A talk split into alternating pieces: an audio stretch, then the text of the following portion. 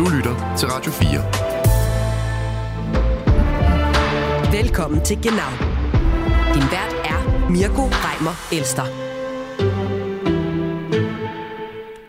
Vi indleder denne uges genau med at læse en lille smule op fra en 10 år gammel børnebog, der lige pludselig har udløst en vældig ballade i Tyskland. Rosi sucht Geld hedder den. Meistens ist es doch so, die Männer wollen ihren Penis in meine Vagina stecken. Ein paar Mal rein und ein paar Mal raus. Und fertig. Mehr ist der gar nicht dran. Jeg oversætter. I de fleste tilfælde er det jo sådan. Mændene vil gerne putte deres penis ind i min skede. Et par gange ind, et par gange ud og færdig. Mere handler det egentlig ikke om. Ja, kan jeg vide, hvordan Rosi laver penge? Bogen øh, har blandt andet affødt følgende reaktion i en podcast. Die Frage ist doch, verdammt nochmal, in was für einer Gesellschaft wollen wir leben? Ja, det er jo det store spørgsmål. Hvad for et samfund vil man leve i i, i, i Tyskland? Øh, det skal vi tale om øh, blandt andet i den her uge, fordi Rosisucht Geld er en børnebog, som øh, børnene helt ned til 6-årsalderen øh, var rettet imod. Øh, og nu kan man så pludselig ikke længere læse om Rosi og alle hendes prostituerede veninder, fordi bogen er blevet trukket tilbage. Vi skal også tale om en asyldebat, som præger Tyskland lige nu, hvor der blandt andet har været fokus på asylansøgernes tænder. Det og meget mere her i løbet af de næste 55 minutter. Velkommen til Genau. Du lytter til Genau på Radio 4. Nå, men uh, velkommen til mine uh, gæster. Philip Ostrovic, Senior Research Advisor ved CBS. Nora Sina, politolog, født og opvokset i grænselandet. Velkommen til. Jeg har taget et billede med til jer, som øh, ligger foran jer. Og det øh, må I meget gerne lige øh, kigge på. og så tænker jeg, at jeg starter med dig, Ostrovic. Det her er jo radio. Philip, vil du ikke lige beskrive, hvad du ser på det billede?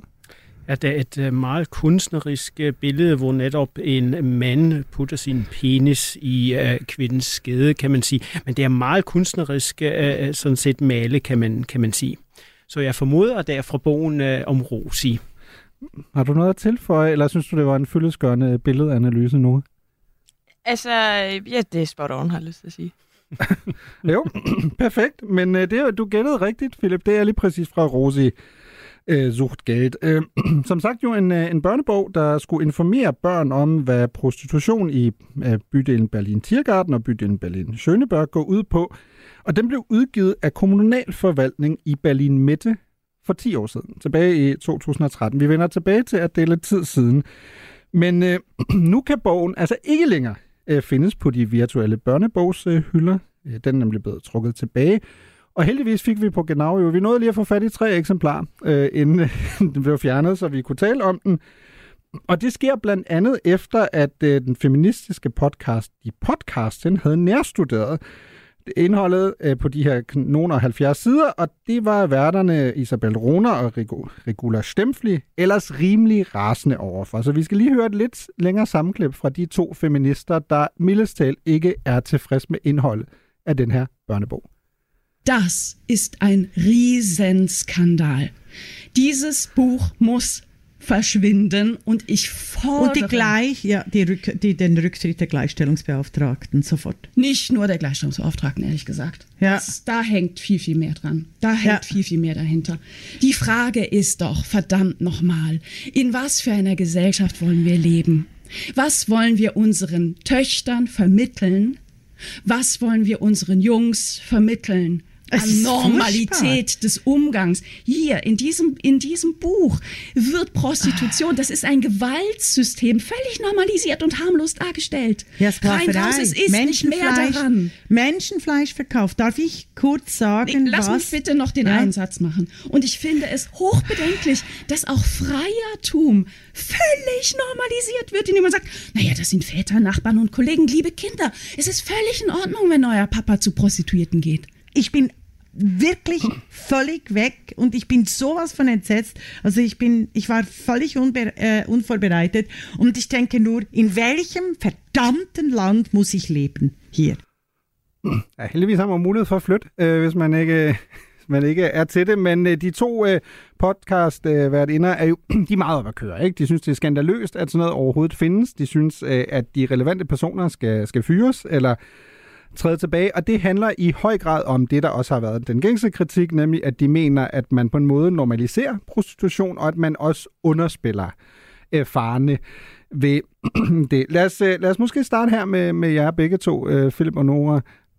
Vi har jo alle tre børn. Nora, du har jo to små børn. Mm-hmm. Er Rosi sucht gæld, er det god natlæsning for dine børn? Måske her i aften? Ej, det tror jeg ikke, det bliver. Hvorfor ikke? Men fordi de klip, vi lidt hører, de er, de er øh, hvad skal man sige, forholdsvis følelsesmæssige øh, ja, op at køre. Og, og hvis nu man lige ser bort fra det, så synes jeg faktisk meget, at det, de siger, er meget rigtigt.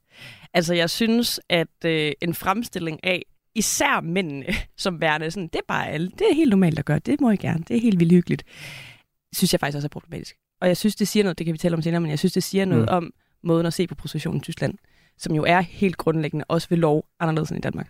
Ja, det, det vender vi tilbage til. Og Philip, jeg skal nok lade være med at spørge ind til personlige erfaringer i forhold til Rosi og, og andre i, øh, i, i den erhvervsfaglige gruppe i, i Tyskland. Men hvad siger du? Din, din døtre er jo lidt ældre, Philip, så altså jeg min, ved ikke, om det går natlæsning længere. Men... Ja, min døtre er jo 16 og 17, og jeg kan, kan, kan fortælle jer, at vi i mange år omhyggeligt har sådan set kigge på børnelitteratur, især den tyske del af børnelitteraturen, fordi vi vil jo gerne, at de både øh, læser og, og kigger på, på danske og tyske øh, øh bøger. Og jeg vil sige, det her er måske kun et øh, kan man sige, eksempel. Der er masser af tyske børnebøger stadigvæk, som er ret populære, hvor for eksempel den hjemmegående husmor mm. og den arbejdende far er, er helt normalt. Altså jeg, jeg kan mm. huske en historie fra min egen barndom, hvor min matematiklærer, hun læste noget, der hedder Snøpperle.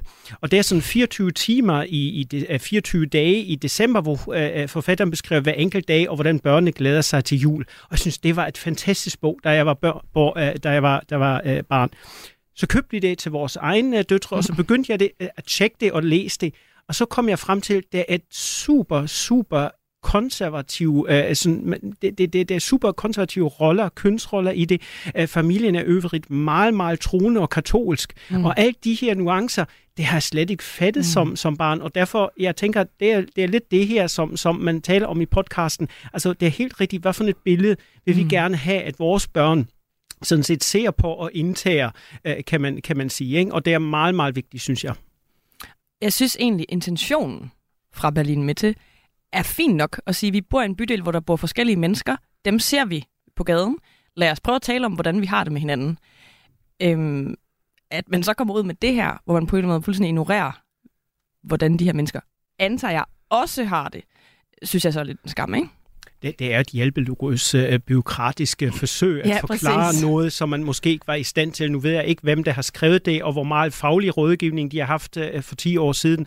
Men jeg kan fortælle jer, vi, vi har jo også beskæftiget os som forældre med tema seksualitet og børn, og vores børn har fået alle mulige forskellige bøger. Det findes fantastiske bøger, som forklarer alt muligt, og som er også skrevet uh, virkelig et godt perspektiv, så måske skulle, skulle øh, øh, byråkratiet her i, i Berlin, de skulle måske have kigget på, hvad er der på markedet, hvem har skrevet noget mm. om det her, og så, så, så lad sådan en person skrive sådan noget.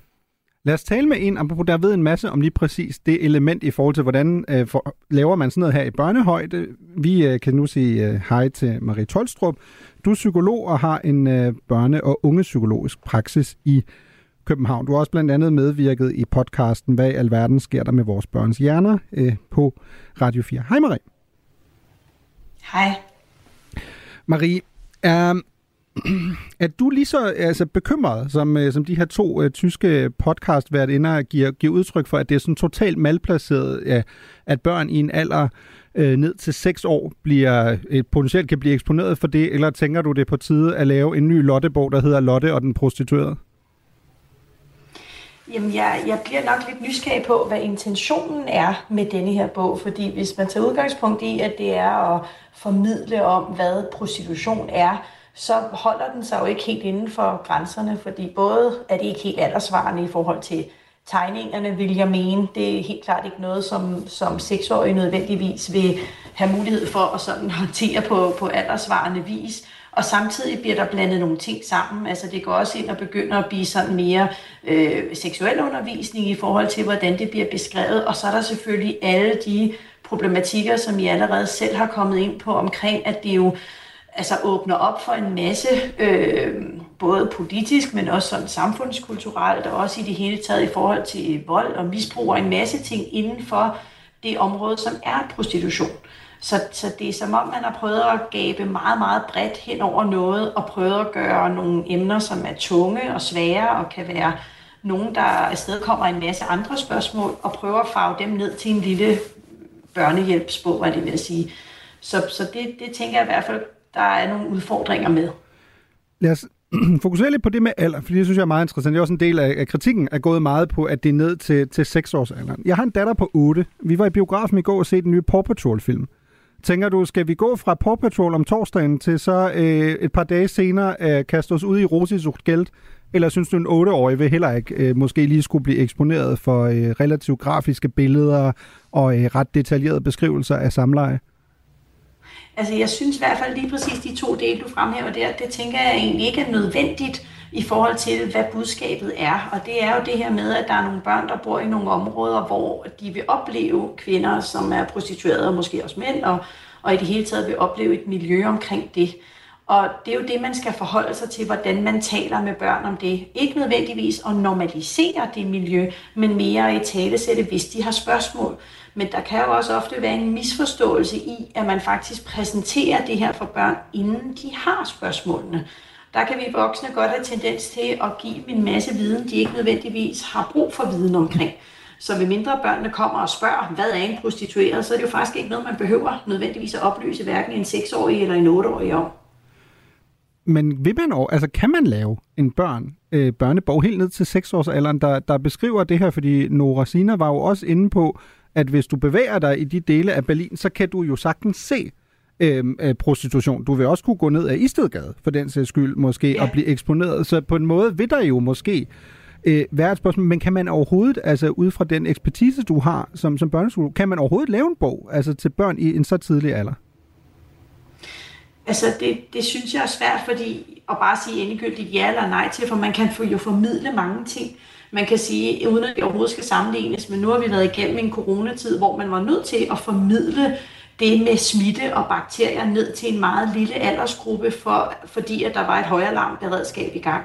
Og det fandt man jo ud af at gøre på aldersvarende vis. Men igen, hvad er formålet? Er det vigtigt, at de her børn bliver oplyst om, hvad prostitution er, selv når de bor i områder omkring det? Og så igen er der mange forskellige måder at formidle tingene på, og børn er også forskellige.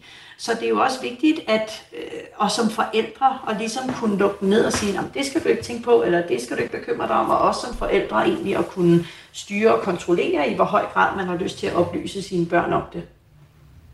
Et spørgsmål er måske også, hvor dybt går man ind i emnet? Altså nu siger du, at man, man behøver ikke sådan set at oplyse dem om prostitution. Det vil jeg jo sige, jo, det synes jeg jo på en måde, men måske er det et spørgsmål, hvor, hvor detaljerig skal det være, og på hvilken måde skal det gøre. Og nu har jeg lige googlet forfatteren, og hun er faktisk kunstner og øh, skriver ja. også sådan nogle kunstneriske bøger, og det kan man jo se ved billederne, men hun er bestemt ikke psykolog eller seksolog eller sådan noget. Altså hun er ikke ekspert på, på området. Nej. Og igen, så tænker jeg også, at, at det er jo netop en mening, at jo, det, det bør man godt kunne oplyse børn om, men det vil jo igen, vil jeg mene, være med udgangspunkt i, at barnet har det spørgsmål. Mm. Fordi der kan sagtens være børn, der vokser op i det miljø, og som ikke nødvendigvis tænker særlig meget over det, fordi det er bare en del af deres hverdag. Hvad, sig, hvad siger du, Marie Tolson, hvad siger du til den kritik, der har været fremført, at man normaliserer? Øh, prostitution. Fordi der er Tyskland selvfølgelig i en lidt særlig situation, fordi vi kommer tilbage til det her i udsendelsen. Nora øh, har været inde på det. Prostitution har jo en, øh, en lidt anden status i Tyskland end eksempelvis i Danmark, men er du enig i, at øh, et kunstnerisk værk øh, som det her øh, er med til at normalisere prostitution? Er det i så fald et problem? Altså jeg vil sige, at, at jeg, jeg synes i hvert fald, at det er noget ensidigt øh, portræt af, hvad prostitution er og som måske prøver lidt misforstået at gøre det børnevenligt ved kun at i tale sætte det meget overfladisk og deskriptivt frem for øh, altså, og ligesom at gå hele vejen rundt. Men det er klart, at man er ikke gået hele vejen rundt om alt det, der også er indenover, når man taler om prostitution, fordi det er meget sværere at formidle i børnehøjde. Så her virker det som om, at der er nogen, der har forholdt sig til, at der er selve det, hvad er prostitution, og hvad er det, man laver, når man er prostitueret. Men det kan man jo ikke på den måde skære ud i pap og formidle i børnehøjde øh, til seksårige, vel at mærke, med øh, kunstnerisk formidling. Det vil jeg i hvert fald mene, at, at der kommer man altså lidt galt afsted. Okay, så her øh, til sidst, Marie. Jeg skal ikke gøre mig nogen forhåbninger om at blive sådan den danske pendant til at kunne lave sådan en øh, prostitutionsbørnebog i Danmark. Du tror ikke, den vil kunne sælge? Øh, jeg vil i hvert fald sige, at jeg vil tænke godt over, hvad formålet var med den. Fordi det, et eller andet sted kunne man jo håbe på, at det her var noget, som der var et forsøg på, og, og som en hjælp eller en håndstrækning til forældre for at hjælpe dem med at starte en samtale og formidle noget. Men jeg vil nok mene, at den er gået lidt ud over øh, sit ophav og sine rammer i forhold til, hvad der egentlig er aldersvarende og brugbart for børn i den alder. Tusind tak øh, for din tid, Marie. Marie Tolstrup, børne- og ungepsykolog med praksis i København. Når Nora øh, og Philip her et andet uddrag fra bogen. Rosi arbeitet wieder. Sie ist auch eine von den Frauen auf der Straße. Sie nennt es Arbeit, wenn sie mit einem Auto wegfährt. In dem Auto sitzen immer Männer. Manche in einem Mercedes, manche in einem Polo. Die einen mit grauen Anzügen, die anderen med jeans. Hvis vi lige skulle oversætte det. Øh, Rosi arbejder igen. Hun er også en af kvinderne på gaden. Hun kalder det arbejde, når hun kører væk i en bil. Der er altid mænd i bilen. Nogle i en Mercedes, nogle i en folkevogn Polo. Nogle med grå jakkesæt, andre med jeans. Synes I, er det sådan, er, er det sådan togrummende, når man, når man skal læse det op, eller sidder I bare og tænker, hvis man nu for eksempel var i alderen 6-12, og især i den yngre del af det, at det er måske lidt svært at forstå, hvad der egentlig bliver henvist til, at der er en kvinde, der går ind i en bil, og så kunne han væk, og der er altid mænd. Ja, altså, jeg, jeg tror, det, det, det rammer slet ikke uh, den mm. aldersgruppe. Altså, det forstår børnene simpelthen ikke i den alder, når, når det uh, beskrives noget med, nogen har jakkesæt, nogen har, altså det, det er alle mulige, altså det, øh, bottom line er jo, alle gør det på, på et eller andet mm. måde, ikke? eller mange forskellige mennesker gør det, og jeg tror, det rammer, det rammer slet ikke publikummet, men, men uh, jeg vil jo også sige, jeg vil også sige, det er jo også et meget, meget kompleks emne generelt. Altså, mm. det er jo ikke sådan, at, at man skal bare sige, at prostitution skal forbydes, og det er alt uh, helt forfærdeligt, men også sexarbejde medarbejderne øh, har jo en, en stor stemme faktisk i debatten, og der findes mange forskellige holdninger, og det er meget, meget komplekst at diskutere det her, og hvordan og hvorledes, og, og, og selvfølgelig alt det rundt omkring prostitution, med tvangs, altså øh, med, med, med, med mm. kvinder, der bliver solgt, og alt det her, det er helt, helt forfærdeligt, men, men, men jeg tror også, altså i forhold til bogen, det rammer slet ikke uh, de børn, det, er, det henvender sig til. Jeg skal bare lige, øh, noget af det, inden vi kommer ind i den mere generelle diskussion mm. om prostitution i Tyskland. Nora, Synes du, at det er en stor del af problemet her ikke så meget, at bogen er blevet lavet, men at den er blevet finansieret med skatteborgernes penge? Altså vil det have været en helt anden snak, hvis, hvis jeg for eksempel som privatperson havde udgivet den bog, eller handler det meget om, at man simpelthen har brugt skatteborgernes penge i Berlin Mitte til at lave sådan et værk her? Jeg tror ikke, altså afsenderen betyder noget, men jeg, om det nu er skatteborgernes penge eller ej, det, altså, det er ærgerligt, men jeg synes problemet er mere er, at det står på et offentligt bibliotek, hvor afsenderen er biblioteket eller betalt, altså hvor man ligesom mm. siger, mm. ligesom vores skolebøger, ligesom når man laver dragshows på Frederiksberg, hvilket jeg jo synes er meget fedt, men der er ligesom noget, det offentlige fortæller os, sådan her skal I tale om det her emne med jeres børn. Spørgsmålet er, er det her i virkeligheden noget forældre øh, skal finde ud af med sig selv, hvordan de vil formidle, mere mm. end at det ligesom og jeg kender, jeg kender tysk byråkrati så godt, at jeg ved, hvordan sådan noget fungerer. Så sidder man lige sammen, så har man det problem. Så er der nogle borgere, der har sagt, ej, hvordan og hvorledes, og kig nu på de børn. Og så har man lidt pres fra borgerne. Og så, så er der en, der sidder i rundt og siger, jeg kender hende, der er rigtig god mm. kunstner, mm. og hun er rigtig dygtig til sådan noget med billeder, og kan vi ikke lige spørge hende? Og så har man måske lidt penge i kassen, og så siger man, så får hun det uh, som, som sådan et lille projekt, og så, så kan vi bare udgive det, og så har vi også sat hak uh, på den. Altså, jeg tror, det er, det er, ikke, det, det er så simpelt as that.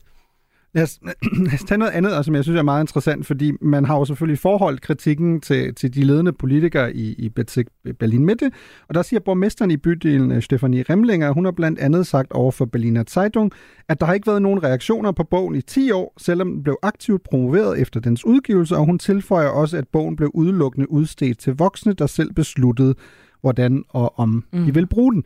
Og jeg synes, et interessant element i det her er jo også sådan, i forhold til meget af vores tid med sociale medier, at det er jo en meget sen shitstorm, der kommer. Altså, bogen har været der i, i 10 år. Man kan downloade den blandt andet på internettet. Vi har jo ikke nogen tal på, hvor mange, der har downloadet den, men er det overhovedet værd at få sit pis op i kog over? Det har du tydeligvis en holdning til, kan jeg se. Ja, det bliver et stort ja.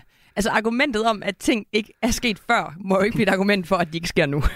så så øh, der er heldigvis, heldigvis, heldigvis sket meget på de 10 år, Og nu er det på sin plads, at der bliver sagt det her. Var det blevet sagt året efter, havde det måske været bedre. Men altså, ting tager tid, også i Tyskland. Ja. Godt eksempel er, at samfundet har ændret sig øh, de senere år, og, og fantastisk, at det er sket. Mm-hmm. I, i, I forhold til sagen mener jeg, at, altså, hvor, hvor stor det egentlig er, det her, ja, men det er ærgerligt, og så måske skal det bare begraves, og så er det det. Men, men øh, jeg synes, det er meget vigtigt, at sådan set betyrksamt midte lærer, hvordan man angriber sådan noget, og hvordan man gør sådan ja. noget, og bliver lidt mere omhyggelig med det, de udgiver, fordi der er også masser omkring, øh, for eksempel, og det taler vi lidt senere om, asylanter, øh, migration ja. og sådan nogle ting, de har at gøre med. Og jeg vil ikke mm. se en bog, der omhandler det emne, som er sådan lidt skæv. Jeg tænker ikke, at samme forfatter får mulighed til at lave, uh, lave den, men det, det, er bare mit, det er bare mit tip.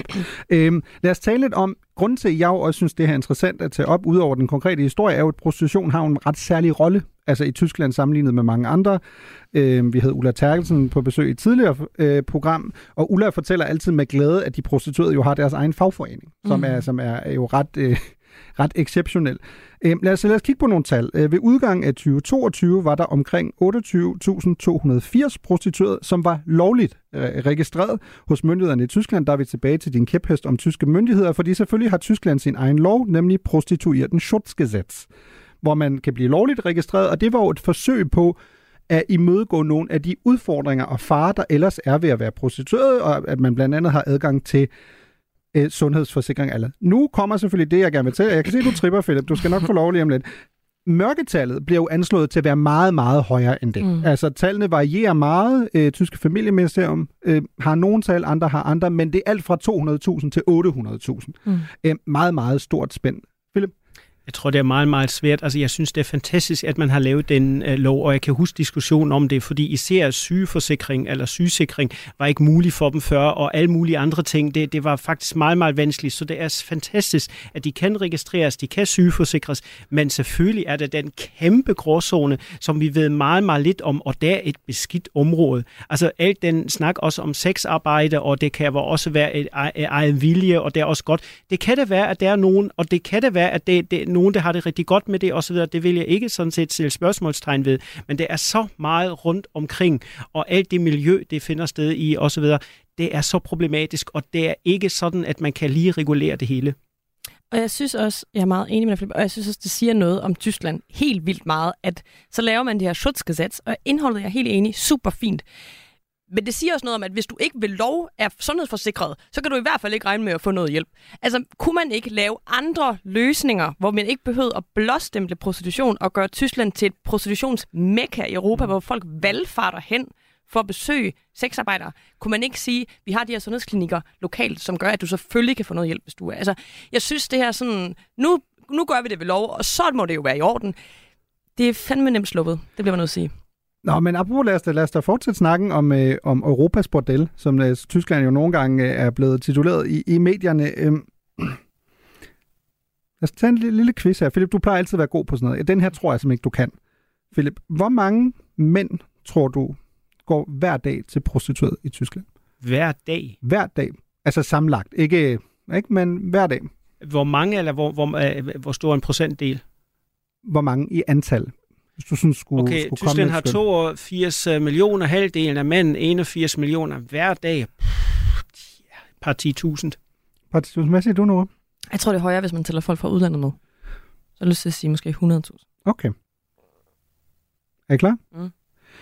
Ifølge et skøn fra Tysklands familieministerium gik 1,2 millioner mænd hver dag til prostitueret før corona. Heldigvis er prostitutionsbranchen jo i rivende udvikling efter øh, corona, fordi øh, de seneste tal, vi har fået, er, at der er 19 procent øh, flere prostituerede end øh, i øh, forrige år, og årsagen til det er selvfølgelig øh, stigende lempelser af coronalovgivning. 1,2 millioner mænd hver dag man skal lige øh, huske, man, man ved ikke helt, hvad man baserer sådan nogle skøn på. Ikke? De må jo have masser af tid, vil jeg sige, i min travle hverdag. Så, så øh, øh, og hver dag, det er alligevel en, en, en, også en betydelig sex drive, de her man må have. Altså, øh, undskyld, øh, det er jo lidt øh, problematisk at tale om det, det er meget personligt, ikke? Men, men, men øh, man skal også lige spørge sig, er det et, et realistisk skøn, og som du siger, Nora, inkluderer det turister, der kommer ekstra til det her, og hvordan kommer man frem til de her tal? Det, det synes jeg alligevel overraskende højt. Men jeg synes også, hvis vi lige skal tale om mændene i det her. Hvilket jeg egentlig ikke har så meget lyst til. Men hvis man skal gøre det for en gang skyld. Gør det, skal Philip og jeg gå ud? Eller? Nej, nej, nej, okay. men det, det er jo øh, primært kvinder, der er sexarbejder, kan man sige. Men jeg synes, der er et eller andet med, og der vender vi tilbage til bogen, at fremstillingen af, at det netop er...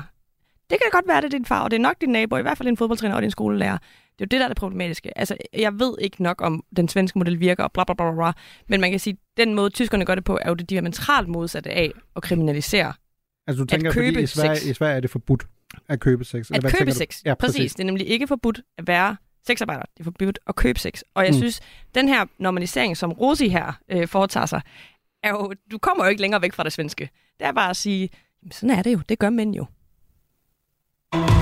Du lytter til Genau på Radio 4. Den, den tænker jeg, den, den går jeg simpelthen videre på. Det var en, øh, en rigtig fin... Jeg ved ikke helt, hvordan jeg skal lave overgangen til gengæld til det, vi skal tale om nu, men uh, det, det må jeg lige se. Fordi nu skal vi jo tale om asyl- og migrantdebatten, og det er selvfølgelig lidt noget andet, end det, vi lige har talt om. Uh, men Nora og Philip, I har jo begge to bedt mig simpelthen om, om det samme klip. Og det var heldigt, fordi jeg havde det også, også på listen, så jeg tænker, I får det bare. CDU's øh, partichef Friedrich Merz, de damer og herrer. Die werden doch wahnsinnig, die Leute, wenn die sehen, dass 300.000 Asylbewerber abgelehnt sind, nicht ausreisen, die vollen Leistungen bekommen, die volle Heilfürsorge bekommen, die sitzen beim Arzt und lassen sich die Zähne neu machen und die deutschen Bürger nebendran kriegen keine Termine. Was sie hier machen, ist eine Katastrophe für dieses Land. Ja. I, I kan måske huske, Morten Messerschmidt talte jo engang om beduinlejre. Så kom Friedrich Merz og han, hold mine ja, tænder vil det jo nok i det her tilfælde være, fordi Friedrich Merz øh, sidder i et talkshow, og så siger han, en grundlæggende kritik selvfølgelig af, hvordan asylpolitikken er i Tyskland. Siger, prøv at høre, der er 300.000 mennesker, der egentlig burde rejse ud af landet. Det har de fået at vide. De er her stadig, de får fulde sociale ydelser, de får sundhedssikring, og så siger han, og det er jo det, der har fået øh, debatten virkelig til at gløde i Tyskland, og så siger han, og så sidder de hos tandlægen, får lavet deres tænder, og almindelige tysker kan ikke få lavet deres øh, tænder. Philip, lad os starte med dig. Hvor, hvorfor synes du, det var værd at have det her klip med? Altså, Altså, hvad er der jeg, så jeg, jeg synes, at det er ren populisme, og så Mm. er uh, faktisk Friedrich Merz jo ikke bare uh, sådan set leder af CDU, men han er oppositionsleder. Det vil sige, at den samlede opposition i forbundsdagen, som jo også om uh, indbefatter uh, Alternativet for Deutschland, AFD. Og jeg tænkte sådan, sidder han nu på deres bank, eller på, i deres, uh, ved deres Mhm. pladser? Fordi det er jo ren populisme, og det, det, det er bare sådan, det, det er lige så, lige så forfærdeligt, ligesom det der argument med, jamen de der udlændinge, de tager vores jobs. Nu har vi jo desværre alt for mange jobs i Tyskland lige nu, og har brug for en masse migration i forhold til arbejde. Så, så det argument dukker ikke så meget op, men det er jo ren populisme. Og så synes jeg også, at hvis han sidder med en bajer om aftenen med sine tre øh, venner og siger det her, ja, men så vil jeg også sige, at jeg synes, det er rigtig dumt, og det, Mm. det, er- det er ikke, ikke godt at sige sådan noget. Men det er jo fint nok, hvis han selv mener det i privat sammenhæng. Men som leder for de konservative CDU og oppositionsleder, at gøre det på den her populistiske måde, som vi har snakket så meget om med Alternative for Deutschland. Vi skal bekæmpe populismen. Vi ser populisme i hele verden, Trump, etc., etc., etc. Så begynder Friedrich Merz øh, øh, at tale på, på præcis den måde. Det er ikke bare dumt, det er også sådan set meget usympatisk, synes jeg. Mm. Hvad siger du nu?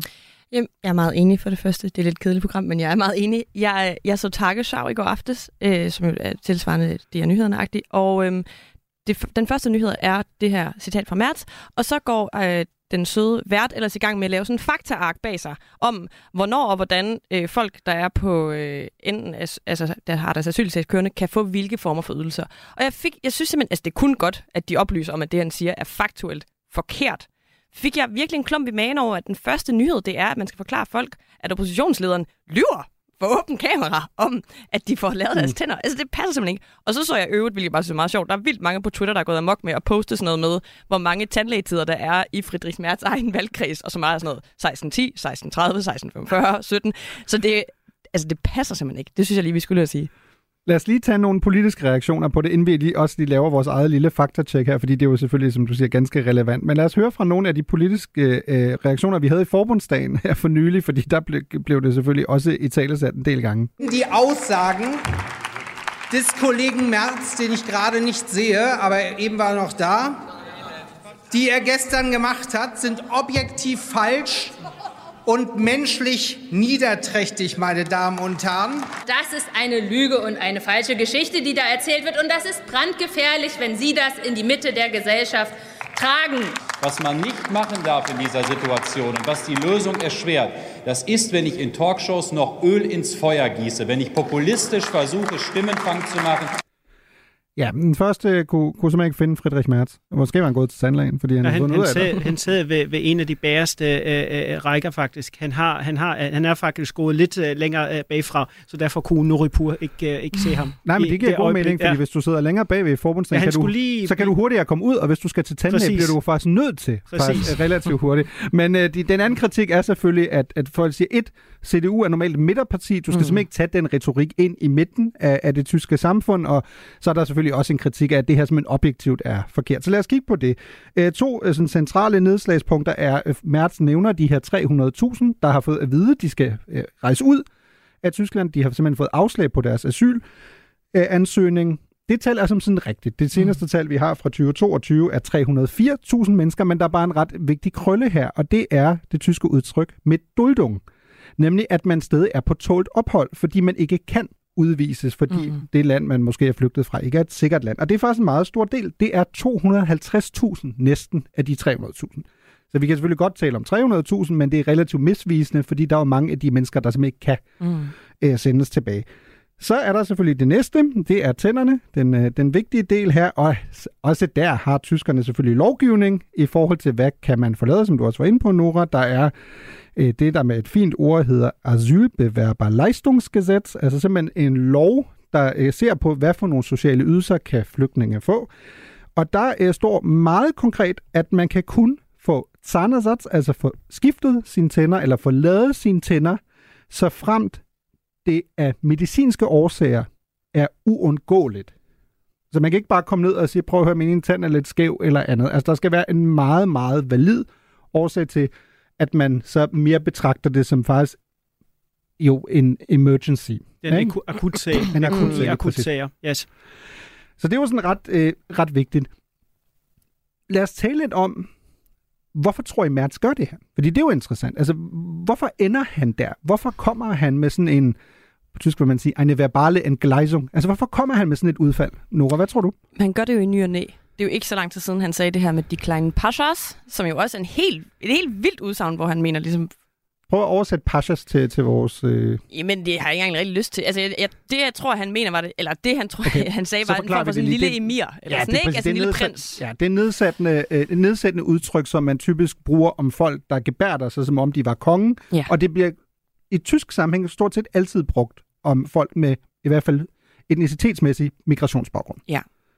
Øh, så det jeg bare siger, det er, jeg tror, at han nogle gange øh, bejler lidt til nogen på en fløj, som han ikke officielt kan stå ved. Men han, jeg tror, at i går kom det frem i sin Deutschland-umfrage, at to tredjedel af tyskerne synes, at der er, øh, at man bør skrue ned for migrationen til Tyskland. Der er jo lige nu jeg har lyst til at sige, et form for sk- stemningsskifte i befolkningen, så må ikke, at han også har timet det lidt. Og jeg tror, at den, det talkshow, hvor han sagde, det var jo i sådan noget Welt, som jo måske også øh, er et af de lidt mere øh, poppede hurtige formater. Er et centrum højre medie. Og et centrum højre medie, præcis. Så, så ja, altså, jeg, jeg tror ikke, det var en måske, fejl. centrum højre er for diplomatisk. Ja, nu, øh, nu hedder det Valg TV, før havde vi Bild TV, Ja, ja, som ja, præcis. desværre ikke findes Mm. uh, mere, som, som var en slags tysk Fox News. Måske befinder Ja. ja. Valg sig på samme, uh, på samme vej lige nu.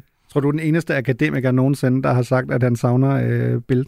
Ja, men det var øh, simpelthen så skævt, uh, det, de, det de bragte der. Hvis man har lidt oplyst uh, verdensbillede og så videre, så, så sy- kunne man også synes, det var sjovt. Lad os tage nogle tal, ind. Du, du var inde på det her, Nora, fordi en, en anden, en ny meningsmåling fra Der Spiegel, øh, som kom i den her uge i forbindelse med, at Der Spiegel havde en meget stor forsidehistorie, hvor mm. øh, der var, apropos, en, øh, en lang række af mennesker, der stod i kø, og så stod der, schaffen wir das noch einmal? Altså, Mm. kan vi gøre det igen med henvisning til selvfølgelig flygtningekrisen og Merkels. Vi har schaffen deres udtalelse fra ja, lidt mere end otte år siden, som vi jo diskuterede her i Genau for, for nogle episoder siden. Men i den meningsmåling siger 84 procent af tyskerne, at de synes, at der for tiden kommer for mange asylansøgere. Mm. til Tyskland. Og vi har også uh, tal fra det europæiske asylagentur, og ifølge dem modtog Tyskland 30 procent af alle asylansøgninger i Europa. Hvis man skal sætte det i kontekst, det var de første seks måneder af, af i år, så er nummer to på listen Tyskland 30 procent, nummer et, to Spanien 17 procent, øh, tre Frankrig 16 procent. Så der er jo ikke en tvivl om, at der er et meget massivt pres øh, der lige nu, i forhold til, at der er mange asylansøgere. Philip? Når man lytter til Mertz, øh, øh, øh, må man spørge sig selv, hvem var i regeringen øh, de øh, 16 år før den nye regering kom in place, ikke? og efter 2015, og det er det, som, som chokerer mig. Ja, det er en masse migration. Jeg synes også, at asyl skal vi ubetinget holde fast i ret til asyl osv. Men, men det undrer sig, øh, altså det, det kan undre en, en lille smule, når man nu har haft 2015, hvor der 1,5 millioner migranter kom til Tyskland fuldstændig uh, ukanaliseret, ikke registreret og så videre, fordi byråkratiet simpelthen var ikke i stand til at, at gøre det her. Men siden 2015 er der faktisk sket nul og niks i Tyskland. Og det synes jeg bare simpelthen, og så kommer Mertz uh, med de her populistiske udsagn, mm. altså hvis de havde taget regeringsmagten uh, lidt mere alvorligt i forhold til migrationskrisen, og ikke havde bare håbet på, at det her går over, og AFD går over, så vil vi måske ikke være i den situation i dag. Jeg tror også, altså hvis man, jeg, jeg, enig. Jeg synes, det er vigtigt at skille det ad. Mertz siger noget, der er dybt populistisk. Det er ligesom en ting. Det gør FD også, men det er noget andet. Og så er der det reelle problem på en eller anden måde, som, som er et reelt problem, og som jo også, det, det, det jeg synes er det vilde det, det er jo, at nu er der jo lidt ligesom på et tidspunkt i Danmark, rigtig mange af regeringens egne borgmestre og rundt omkring i kommunerne, der ringer til Ampel og er sådan, nu skal I gøre noget. Altså, vi har ikke flere øh, sovesale, vi kan fylde. Der er ikke flere sportshaller, vi kan fylde. Og det, jeg ved ikke nok om, hvordan man håndterer det her pres, men der er i hvert fald et eller andet med, at han spiller ind på et tidspunkt, hvor regeringen, Ampel-regeringen, de tre partier jo også internt har det lidt svært med at finde ud af, hvordan man lige skal reagere mm. på det her. De grønne står lidt i en klemme og sådan noget. Så øh, det er bare på at sige, jeg tror ikke, det var en fejl, han sagde det. Jeg tror, det var en fuldt dårlig. Altså tror jeg, vi lige skal have med, bare for, for at sætte det i perspektiv. De tal, vi lige har refereret til, er jo eksklusiv ukrainske flygtninge, som ja. ikke er en del af de her statistikker. Så vi har jo også en situation, hvor man både har et, et pres i forhold til asylansøgere fra typisk fra Middelhavet, og så selvfølgelig også øh, fra, fra Østeuropa, især i form af, af ukrainske øh, flygtninge. Og det er jo, i den tyske debat er man jo god til, ret god til at sondre mellem lige præcis, der er lidt øh, groft sagt ukrainske flygtninge, gode flygtninge, dem vil vi gerne hjælpe, fordi Rusland har angrebet dem, mm. Middelhavet, lidt mere problematisk osv. Men en del af problemet her er vel også, og lad os tage det nu, altså, hvad skal regeringen gøre? Altså, man er jo lige kommet med, med nogle, øh, nogle forslag. Der har også været lidt delte holdninger internt i regeringen. Det kan vi tale lige om lidt. Men øh, Nancy Faeser, indrigsministeren, øh, er, er jo kommet med nogle bud på, hvordan man kan dæmme op øh, på de her øh, problemer. Lad os lytte til, hvad hun sagde. Wir müssen das grausame Geschäft der Schleuser unbedingt stoppen, denn die setzen mit maximalen Profit Menschenleben aufs Spiel. Deshalb nimmt die Bundespolizei ab sofort zusätzliche flexible Schwerpunktkontrollen an den Schleuserrouten an den Grenzen zu Polen und Tschechien vor. Diese zusätzlichen Kontrollen ergänzen die Schleierfahndung, die wir bereits in den letzten Monaten intensiviert haben. Ja, Østrøs, jeg kommer til dig lige om lidt. Du, du virker totalt imponeret af det her, så det, det vil jeg give dig lov til, ja. til at sige noget. Men, men Faser siger jo, at øh, man, for det første bliver man nødt til simpelthen at få jo på en måde håndtere alle de her menneskesmugler, men er simpelthen nødt til at fratage dem, øh, dem indtægtskilde, det, det er. Øhm, så fremhæver hun det tyske forbundspoliti, som ligesom skal hjælpe, øh, og som ligesom skal opgradere sin indsats. Og så det, det, der har fyldt mest i den tyske debat, er selvfølgelig helt konkret grænsekontroller. Blandt andet mod Tyrkiet, fordi vi jo kan se, at øh, rigtig mange flygtninge kommer, og asylansøgere kommer lige præcis øh, østfra. Philip, hvorfor var du så begejstret over det, Nancy Faeser Jamen, jeg, jeg tænker, øh, vi tyskere, vi har jo uh, gode erfaringer i noget, og det er at bygge mur. Mm. Så jeg synes, vi skal bygge kæmpe mure rundt omkring Europa. Så kan vi beskytte os, og så sætter vi nogle, nogle, nogle våben ind, og så, så, så, så dræber vi bare dem, der vil ind. Det har vi tyskere rigtig, rigtig meget erfaring i, så det skal vi stille til rådighed. Nej, visse vasse. Jeg synes bare, det er så hjælpeløst, hun kommer med grænsekontrol og så Det virker jo ikke.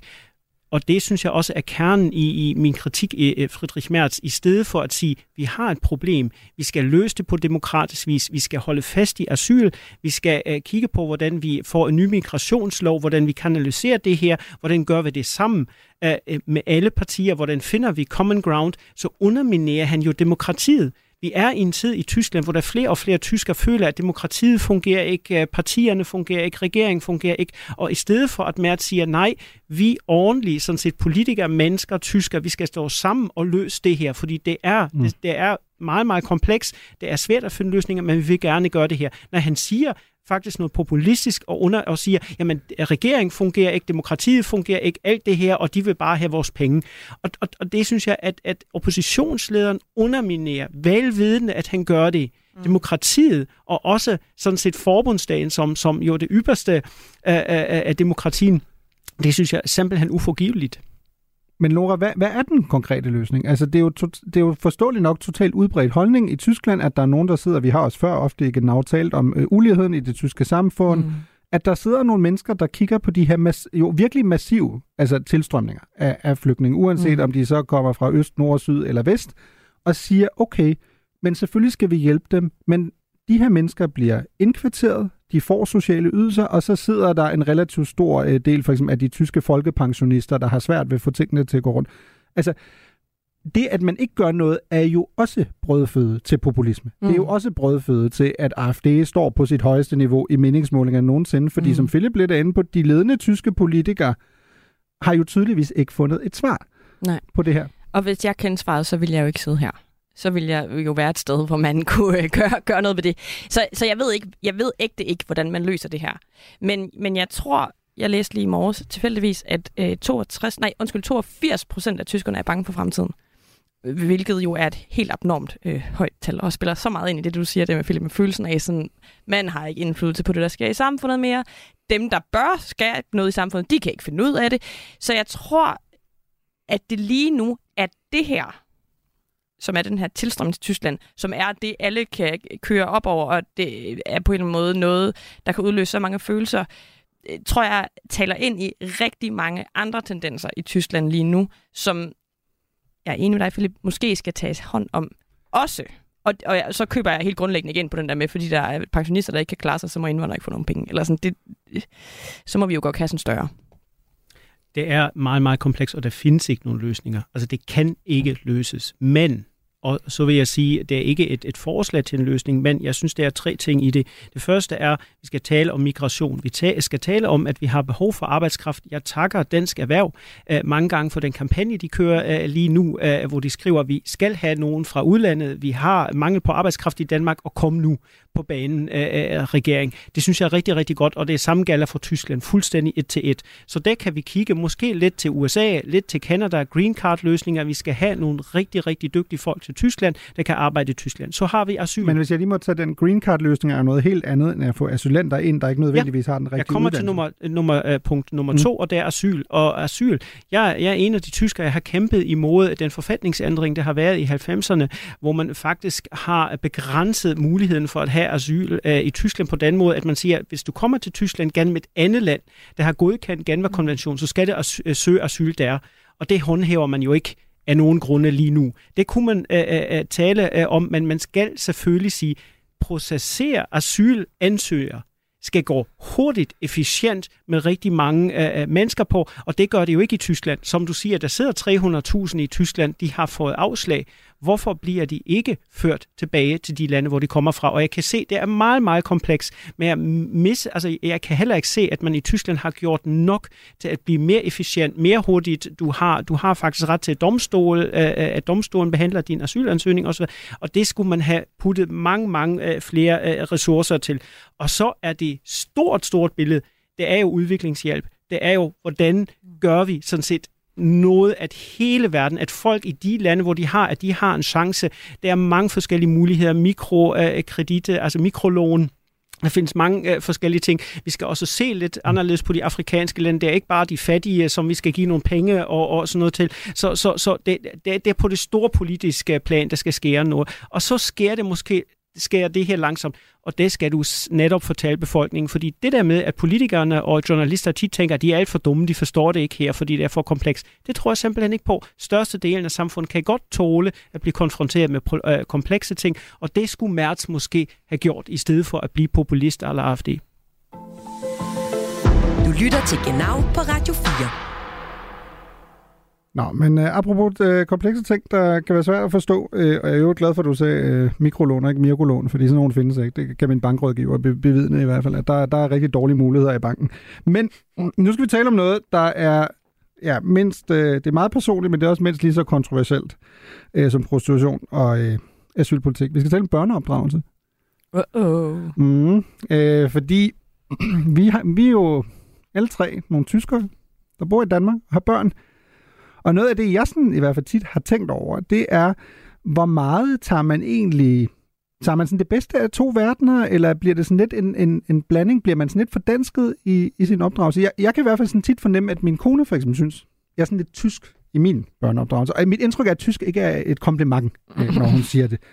Men, men jeg er lidt i tvivl. Jeg tør, jeg tør faktisk ikke at spørge. Men lad os starte med dig, Ostrovich, fordi du er jo en særlig interessant case her, fordi du er født og opvokset i, i Tyskland. Du er også den ældste her i, øh, i panelet. Og så har du jo to døtre, som du har været inde på, men som jo er opvokset størstedelen af deres liv i Danmark.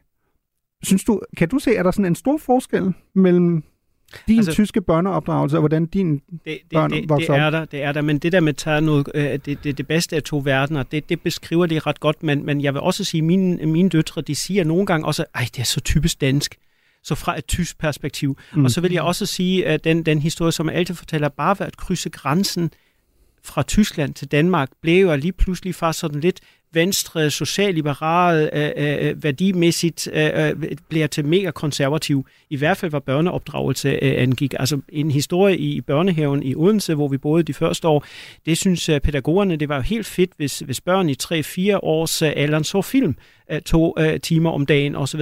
Og det synes vi overhovedet ikke. Det var vi meget tysk. Vores børn fik også først mobiltelefoner, da det var 10-11 år på St. Petri skole. Så, så vi er, hvad børneopdragelse angår, alkohol er noget andet, hvor vi har virkelig prøvet at kæmpe en kamp, hvor vi er mere konservative. Men det gode er, at jeg har en dansk kone, og hun er mere tysk, end jeg egentlig er. Så, så, så derfor fungerer det uh, rimelig godt for os som, som par og som familie. Jeg skulle lige til at spørge, om vi skulle bytte, men det tror jeg får ørerne maskinen for. Så det, det, det, det skal vi ikke, øh, uh, Ostrøt. Nora, hvad, hvad, hvad med dig på, på den front? Fordi du har jo små børn. Jeg har nemlig ret små børn. Mm. Yes. Ja, altså... Jeg må sige, jeg har tit talt med min kæreste om, at vi skal ikke have børn i skole i Tyskland. Er din kæreste dansk? Eller Han er pærdansk. Okay. Øhm, så det er ligesom mig, der har trukket det kort, øh, baseret på de opdragelsesmetoder, har jeg lyst til at kalde det. Det lyder meget, meget voldsomt, man har i det tyske sådan, officielle skolesystem. Altså noget med, at du stadigvæk omkring 4. klasse får en form for bedømmelse af dine lærere nogle steder. Og den bedømmelse nogle steder øh, kommer til rigtig meget at afgøre, hvad for nogle mm. muligheder du har resten af det. Så jeg synes, der, og, og det, det er selvfølgelig ikke forældrenes opdragelse, men det siger noget om, hvordan man tænker børn som sådan mm. nogle små præstationsvæsener. Øhm, og, og, Og hvis altså, vi bare lige skal forklare det til lytterne, fordi det er jo meget anderledes end den danske folkeskole, ja, så, så var det i hvert fald, jeg kan også tydeligt huske det, men jeg gik i en dansk skole, og der var det først efter 6. klasse, der var man lidt mere moderat. Så efter 4. klasse besluttede man, om børnene skulle på henholdsvis det, man vil kalde Hauptschule, Realschule mm. eller gymnasie i nogle tilfælde. Altså en tredeling af systemet, mm. Hvor Hauptschule er det dårligste, realskole er sådan midten, og så gymnasiet. Det har man jo mange steder nu ændret til, at man har øh, gesamtschule, så på den måde har man det ikke længere. Men der var jo, i hvert fald kan jeg også huske i min egen ungdom, at hvis du, på, hvis du var på Hauptschule, så var du lidt dum, ikke? Altså mm. det var sådan lidt den kritik, der lå. Jamen, nu er de dumme gen auf die Hauptschule. Mm. Så det er jo det, du henviser til her, ikke? Det er det, jeg henviser til, og, og jeg synes, det siger noget om generelt øh, opdragelse. Altså, jeg har en øh, øh, kusine i Tyskland, der jeg har et meget lille barn, der fortalte, at da hun havde små børn, hvilket ikke er så lang tid siden, det er 10 år siden, så var det jo sådan noget med, de tager ikke skade af bare at græde sig i søvn. Det gør de altså ikke. Og, og det vil man jo ville jeg blive kigget meget skævt til her i Danmark, hvis jeg sagde til mine venner, at jeg lader mit barn græde sig i søvn hver aften, fordi så stopper det jo på et tidspunkt. Mm. Den typiske kliché om tyske opdragelse vil jo være, at den er meget streng, øh, og det er sådan lidt mere trit, kæft og retning. Men Philip, er det dit indtryk, altså på den front, at der er kæmpe store forskel? Altså er det tyske, og jeg ved, det er mega svært at generalisere, vi har lige talt om det, federalisme, men er det dit indtryk, at det generelt er mere konservativt? Altså i forhold til, hvordan man opdrager børn? Det er det, det er det, og det, det indtryk har jeg, har jeg stadigvæk, selvom det er blevet rigtig meget op. Også grundskolerne i dag i Tyskland er en helt anden verden, end det har været i min barndom. Det må man, det må man virkelig sige. Men, men til gengæld ser jeg også i Danmark sådan en, altså det, der betegnet tit som sådan noget frihed og kærlighed til børn, det er bare øh, i, i, i hvert fald øh, de voksnes øh, frihed og kærlighed til sig selv, for de stikke en treårig en iPad og bare sidde den i et hjørne, bare fordi man vil gerne have fred og ro, som det ikke sker stort set i Tyskland, i hvert fald i academic uh, middle class. Um, og det sker her, det er jo ikke kærlighed, det er ikke frihed, det er bare fordi, jeg vil selv have mit ro. Så, så nogen, der er label som sådan lidt frihed i Danmark, kan også være forældrenes frihed. Men helt klart, sådan, hvis man nu generaliserer, mm. så er det mere konservativt. Det er også det der med, altså stedvæk, det der med at tiltale forme, sige i skolen osv. Jeg, jeg synes jo stedvæk, nu har jeg været mange år i Danmark, men, men min kone er gymnasielærer, og når, når, når eleverne skriver til, til hende, hej Lone, og, og sådan, det, det, det er stedvæk sådan lidt, det kan man det-agtigt, og jeg tror, det er stadigvæk uh, sådan i Tyskland, selvom det er blødt, ja. uh, selvom det er blødt lidt op. Der vil du helst have, at de siger, Hallo, Frau Lektorin Ostrovic. Øh, Sehr geehrte Frau Ostrovic, altså ja. Nu har hun sit eget navn, Ja. men, men, men det, det Ja. vil jeg, eller Liebe Frau Ostrovic, eller sådan noget, og det, Ja. det, har vi også, det har vi også gjort. Og jeg bliver jo også disset i Oberstufe af lærerne. Og det resulterer blandt andet i, at min, min bror øh, blev kaldt øh, noget ikke så øh, øh, fint af en lærer, og så sagde han, ja, øh, du, og så det, det ord, og så sagde min bror til læreren, for sie immer noch sie. Så Men, det øh, vil sige, altså, mm. det, det er også noget, man kan, man kan spille øh, med fra begge sider. Ja.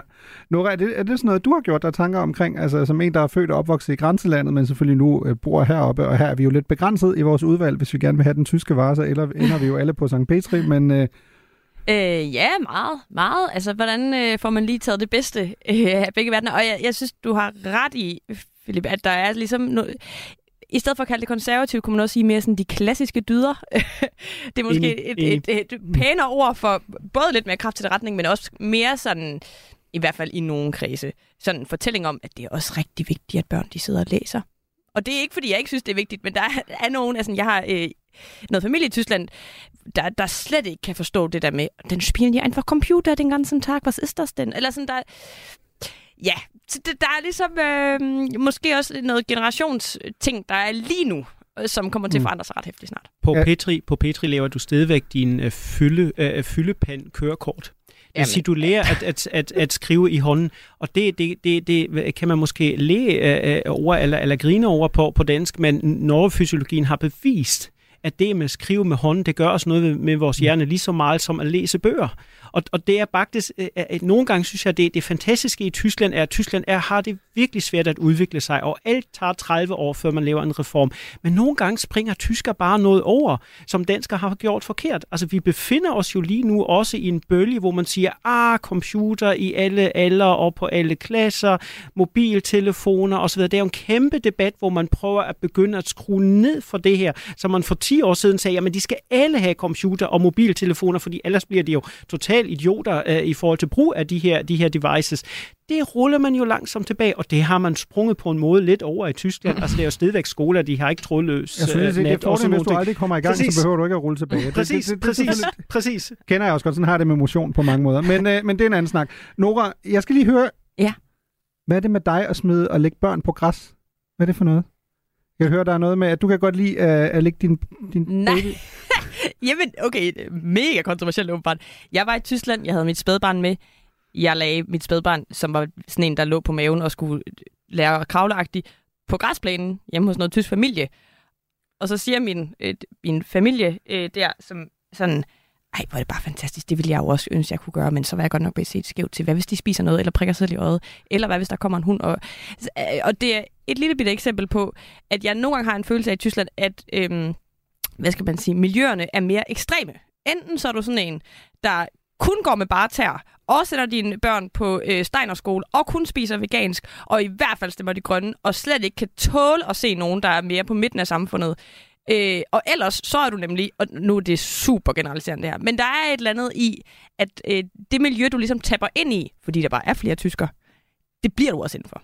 Fuldstændig. Og, og det er virkelig uh, sådan set en nøgle til, til tysk samfund, Yes. og så videre på mange måder. Altså Danmark, Danmark er et meget, meget lille land, og meget homogen stedvæk, og man gør bare tingene, som man gør det på. Og i Tyskland har du, som du siger, så mange forskellige muligheder, grupper og så videre, mm. og de kan være rigtig, rigtig dogmatiske. Det er jeg ret enig i. Du lytter til Genau på Radio 4. Nå, øh, venner, jeg tror ugens sang øh, kommer næppe som en stor overraskelse for jer, fordi vi har jo talt om en prostitueret ved, ved navn Rosi. Det er selvfølgelig Spider Murphy Gang med Skandal im Sperrbezirk fra 1981, som i øvrigt er Spider Murphy Gangs eneste nummer et hit i Tyskland, blev solgt i mere end 750.000 eksemplarer som single dengang. Øh, sangen blev i øvrigt boykottet af de bayerske radiostationer øh, dengang, fordi ordet luder øh, forekom i sangen. På sin vis kan man jo sige, at øh, Rosi på den måde måske var egne edelhure, om en, en fiktiv en af slagsen, i hvert fald i Spider Murphy Gangs sang. Som landets eneste ugenlige podcast om Tyskland befinder Genau sig selvfølgelig i samme kategori. Vi er sendt auch eine edelhure, vil jeg påstå, som en øh, meget eksklusiv podcast. Og vi tilbyder vores ydelser igen på podcastgaden i næste uge, endda helt kvidt og frit. Tusind tak til jer to. Tusind tak til tilrettelægger Anne Dorn Lind. Und auf Wiederhören. In München steht ein Hochbräuhaus, dort müssen raus, damit in dieser schönen Stadt das Laster keine Chance hat. Doch jeder ist gut informiert, weil Rosi täglich inseriert. Und wenn dich deine Frau nicht